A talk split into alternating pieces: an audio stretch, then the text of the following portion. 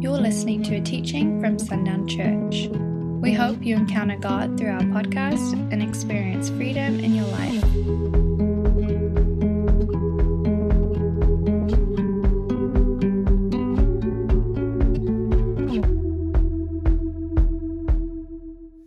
Y'all go ahead and turn with me to Luke 15.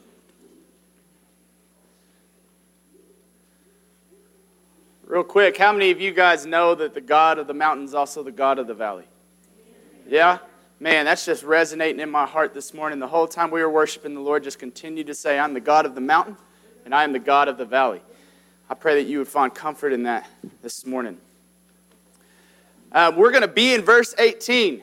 Okay, so um, if you asked any of my youth students um, about what I tend to preach on, um, you're going to find real quick that when I first got here, the Lord gave me vision. And then we basically talked about the same passage where that vision came from for about three years. Um, and then the Lord kind of released me into other stuff. Always coming back to it. I'm pretty sure that my kids can quote Acts 2 48. They can quote that passage of the first church. Most of them could probably paraphrase Acts 2 in its entirety. Um, another one of those passages that we'll look at this morning is John 15, the abiding passage. Um, and they could go through and they could list to a T what I'm going to talk about if I'm talking about that passage, the intro at least. And then the Lord will give us a new spin. So, all that to say is that the Lord has given vision about the prodigal sons and daughters coming home and us going to get them. So, guess what we're going to talk about this morning? Okay? We're going to talk about more of that. Okay? But you don't know the end, so don't worry. Don't think you've done this before. Okay? The Lord has revealed something new to me in this. And it's, I know that the Lord is getting ready to release a word for this body when I find myself learning the lessons that I'm learning. It's like, oh man, I better learn this quick. or I'm going to learn it the hard way quick because He wants you guys to hear this word. And if I don't figure it out, uh, it's going to get rough in a hurry. And then I'll figure it out that way, and then you guys will get to hear it. It doesn't change for you guys. You guys get to hear it when He anoints it to be heard. It just changes the journey for me a little bit. So this has been one of those lessons that I've uh, dragged my feet a little bit. And uh, the Lord has been uh, realigning a lot of things in me. And so I'm excited to share with you this morning what that is. So we'll be in verse 18. This is a popular passage for us. We know this well. Randy has taught us about this passage very well, and the Lord has highlighted some great things for our body, for this house, from this passage. And so we're going to read it real quick. Now, this is the son has already gone out, he's already done his thing, and now he's coming to this recognition of the mistake that he's made in verse 18. I will arise and go to my father, and I will say to him, Father, I have sinned against you, against you and heaven, and I am no longer worthy to be called your son. Treat me as one of your hired servants. And he arose and came to his father, but while he was still a long way off, his father saw him and felt compassion, and ran and embraced him and kissed him. And the son said to him, Father, I have sinned against heaven and before you. I am no longer worthy to be called your son. But the father said to his servants, Bring quickly the best robe and put it on him. Put a ring on his hand and put shoes on his feet, and bring the fattened calf and kill it, and let us eat and celebrate. For this my son was dead and is alive again. He was lost and is found. And they began to celebrate. Now his older son was in the field, and as he came and drew near to the house, he heard music and dancing. And he called one of the servants and asked what these things meant. And he said to him, Your brother has come, and your father has killed the fattened calf and because, because he has received him back safe and sound. But he was angry and refused to go in. His father came out and entreated him. But he answered his father, Look at these many years I have served you. I have never disobeyed your command, yet you never gave me a young goat that I might celebrate with my friends. But when, his, when this son of yours came, he has devoured your property with prostitutes, and you killed the fattened calf for him. And he said to him, Son, you are always with me and all that is mine is yours. It was fitting to celebrate and be glad, for this your brother was dead and is alive. He was lost and is found. So the sons, I want to look at them first. One thought that he could find himself anywhere but in the house. Anywhere but within the Father's embrace, anywhere away from the Father. Thought that's where he had to go to find himself. That's where he had to go to be free, to experience freedom, to experience life. He had to get away. And then you have the other. Always outside of the house and always trying to earn his place in the house, but never realizing that it was always his. Um, but the Father, the Father was in the house, always, knowing who he was, knowing who his sons were. Remaining in this place, he, he stayed there and he remained consistent, though his sons went off and his sons trying to earn their place in this. And so the point is this one of the points for this morning is we can't go out to meet the prodigal sons and daughters, to bring them home if we don't first find ourselves in the Father's house. If we do not first find ourselves within the presence of God, we can't ever, we can't ever hope to bring those that are lost into that presence, into that house. We have to find ourselves rooted and deep within that house. You know, when the Lord showed me this, He showed the Father sitting on the front porch looking out. And I've had this vision for years. I didn't understand it. And he keeps showing me this. He's sitting on this porch, and there's just these rolling, beautiful hills. And he sees the sun coming over the hill, and he leaves the house to go and get him and bring him back. And that's what the Lord is saying this morning. We've got to find ourselves in that place, in that dwelling, dwelling within the Father. Turn now to John 14. Like I said, we're going to be all over the place, and I got a lot of scripture for you this morning we must find ourselves in the Father's house, dwelling among Him. Because we know from last week, and last week's lesson, man, that has continued to bless me. That thought that I could be this member in intercession with the Son and the Spirit of God before the Father. Oh my gosh. That's amazing to me that I could join with them in prayer before the Lord and I could intercede on behalf of our own lives and on behalf of the lives of those around us. But we must find ourselves in that place with the Son and with the Spirit where they dwell, always before the Father interceding for us and interceding for those that seek to return home. Look at verse 1 of chapter 14. Let not your hearts be troubled. Believe in God, believe also in me. In my Father's house there are many rooms. If it were not, if it were not so, would I have told you that I go to prepare a place for you? And if I go and prepare a place for you, I will come again and I will take you to myself, that where I am, you may also be. And you know the way to where I am going. Jump down to verse 16. I got to jump down to verse 16. Where is it at? There it is. And I will ask the Father and he will give you another helper to be with you forever, even the Spirit of truth, whom the world cannot receive, because it neither sees him nor knows him. You know him, for he dwells with you and will be in you. I will not leave you as orphans, I will come to you. Yet a little while, and the world will see me no more. But you will see me because I live. You also will live. In that day you will know that I am in my Father and you in me, and I in you. Whoever has my commandments and keeps them, he it is that loves me. And he who loves me will be loved by my Father, and I will love him and manifest myself to him. We must find ourselves in that place where the Son of God dwells. We must find ourselves rooted in that place where the Spirit of God dwells, and that is before the Father, interceding for our own story. I love this question of If you were to pray right now, would it be in unity with what the Son of God and what the Spirit of God are praying for your story? If you were to pray right now, would it be in unity? Can you imagine what that looks like if it, the answer is yes? Oh my goodness.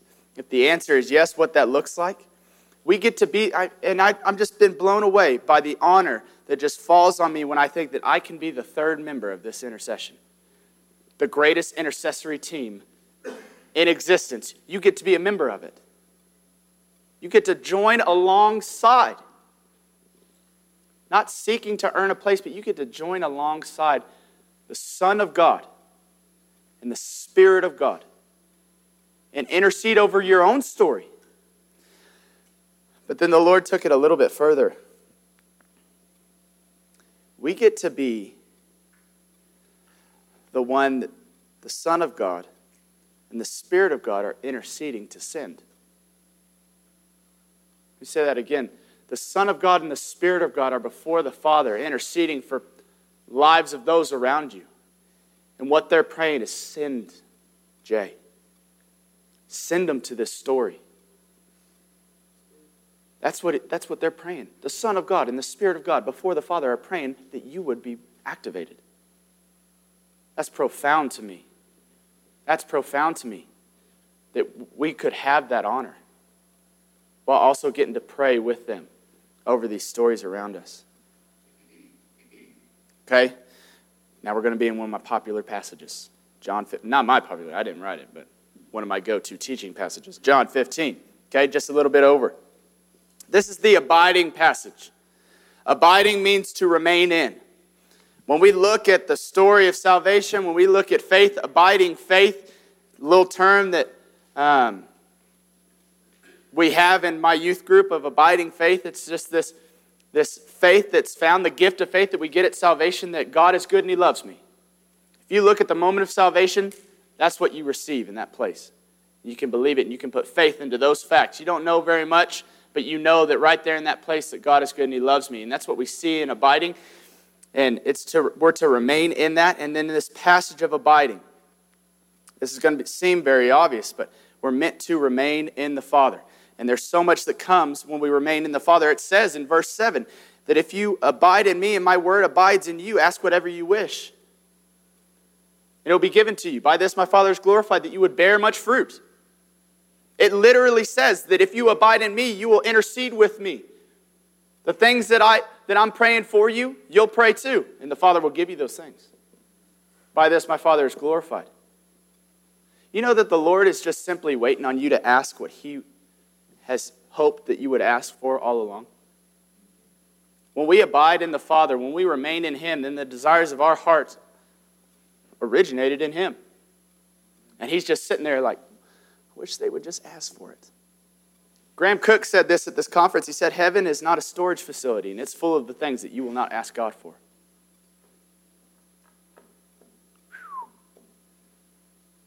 I'm so sick of not asking the Lord for what He's sitting there just eager to give. That's not talking about like new cars and all. I mean, maybe He's giving you a new car. We know, that, right? We got to let you got a new car. But He's asking for big things. He's wanting us to ask for big things. He's wanting us to ask for nationwide healing. Why would he give what he gave this morning? He's wanting people to be radically and completely transformed. He's wanting people to, in the midst of a storm, to see the church strong and steady. A lighthouse, waves and wind crashing on either side, unwavering, continuing to shine. That's what he's desiring. That's what he's wanting, but no one will ask for it. No, no, no, no, no. Shut the doors. That can't be us. We can't be those that, with a circumstance, leave the Father's house and pursue that which is not of God, hoping to find a solid foundation. Can't be us. We have to find ourselves always and ever present in the house of God that Jesus died that we could go and live in. Right now, not when we die, right now, you can live in the house of the Father. We can dwell in that place. And it's in that place that we can then be sent to bring back the sons and daughters that are seeking to return home. Look at John 15, verse 1. We're going to be reading a lot. I am the true vine, and my Father is the vine dresser. Every branch in me that does not bear fruit, he takes away. And every branch that, he do, that does bear fruit, he prunes, that it may bear more fruit. Already you are clean because of the word that I have spoken to you. Abide in me, and I in you.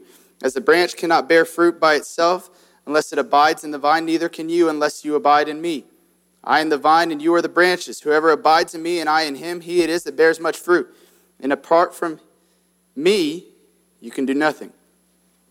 If anyone does not abide in me, he is thrown away like a branch and withers. And the branches are gathered and thrown into the fire and burned. If you abide in me and my words abide in you, ask whatever you wish and it will be done for you. By this my Father is glorified, that you bear much fruit, and so prove to be my disciples.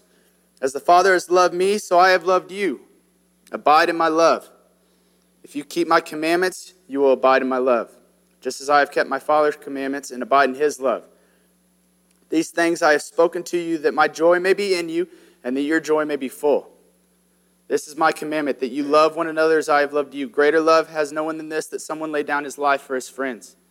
You are my friends, if you do what I command you. No longer do I call you servants, for the servant does not know what his master is doing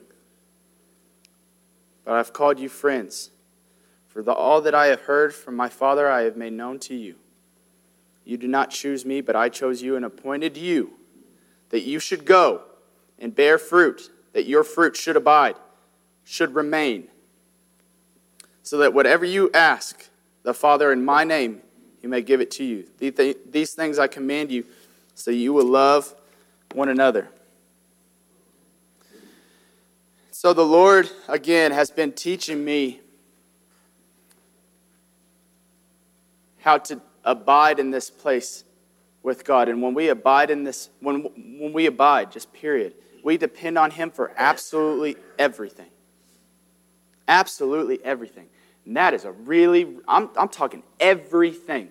I'm talking the breath that you think is guaranteed next we should depend on it. Our dependency should be so strongly rooted in God. And I'm recognizing that my thought process so easily shifts to dependency on myself, on others, on my wife. I mean, I was, and he's, he doesn't allow that to stay very long. So we're learning, I'm learning a lot of hard lessons. And even recently, how to be a father. I just depended on my experience. We do that very naturally. We depend on what we've seen, what we know to, to parent our children. And so the Lord's like, well, what are you going to do when he does this? I don't have an answer for that. Shoot. There's no good answer. Should I yell at him? Should I spank him? Ground him? Four year olds don't really grasp grounding. Um, they don't respond yell to yelling and spanking. They just kind of implode. Chaos ensues. It's like, okay, this can't be it. I've got to depend on God for every second of every day. And I'm telling you, in this house, that has to reign true for us. We have to find ourselves in each and every single moment completely and totally dependent on God because it's in that place that He can send us. It's in that place that He can show us who these are that are seeking to return home. He can't send us if we depend on ourselves to do it. I'm telling you, we have to find ourselves so rooted in the presence of God, in the house of God. Psalm 18:2 says, The Lord is my rock and my fortress and my deliverer, my God. My rock in whom I take refuge, my shield and the horn of my salvation, my stronghold. Romans 8:11. This is a profound scripture. If the spirit of him who raised Jesus from the dead dwells in you, he who raised Christ Jesus from the dead will also give life to your mortal bodies through his spirit who dwells in you. Man, but the thing is, is we can't give away what we don't have. And if that truth right there doesn't reign in us, Psalm 18, 2 doesn't reign in us, if Romans 8, 11 doesn't reign in us, how can we ever hope to bring somebody into that truth? And the only way that we can, the, the starting line is to find ourselves dependent and in the presence of God in His house. I, I relate so much to that older son. If I just work hard enough, I'll have this. If I just work hard enough, I'll earn my place in. We've taken worldly thoughts, worldly terms, worldly habits, and then we attach them to our Father. Just like that son did. Or if I can just get away. I had that thought in college, high school. I just got to get out of here, man. I got to get out of here. It did not go well. Should have recognized the truth and the freedom that was there. There was freedom in the will of God there. Yeah, I had, I had free will outside the will of God. It's not pretty on the other side of the fence, though. It didn't take me long. From being a church kid that grew up in the house of the Lord, it took me about six weeks where I was selling drugs. It's like, it was quick. I was two and a half hours away from my parents. Not hard to fall into that place. We are we we can't be that. Because I'm seeing a lot of that. I'm seeing a lot of people seeking to either earn their place in the house or running in every direction away from the house, thinking they'll find it somewhere else. We have to find ourselves rooted in the presence of God in His house. That's the starting line. If we ever hope to get out and bring the prodigal sons and daughters home, that is the starting line. And we have to find ourselves so dependent on Him. I can't say that enough. Just dependent on God and the goodness of God. Oh, man, and I think it's so funny that we've entered into the time that we've entered, entered into as a country. And that's the lesson that the Lord's had me learning to depend on Him fully. And then that that would be the word that He would give you this morning. You will find yourselves completely and totally dependent on Him.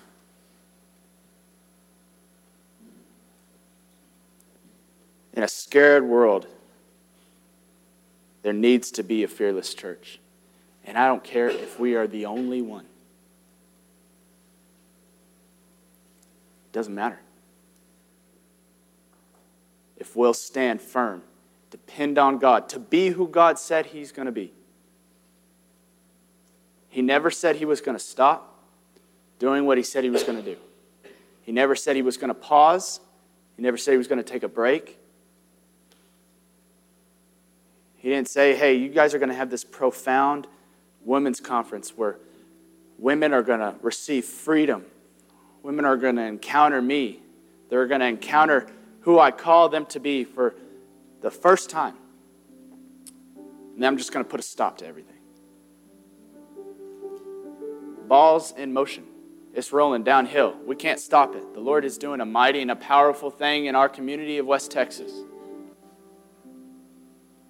But we have got to find ourselves rooted in the Father's house, continuously in the presence of God, dependent on that place,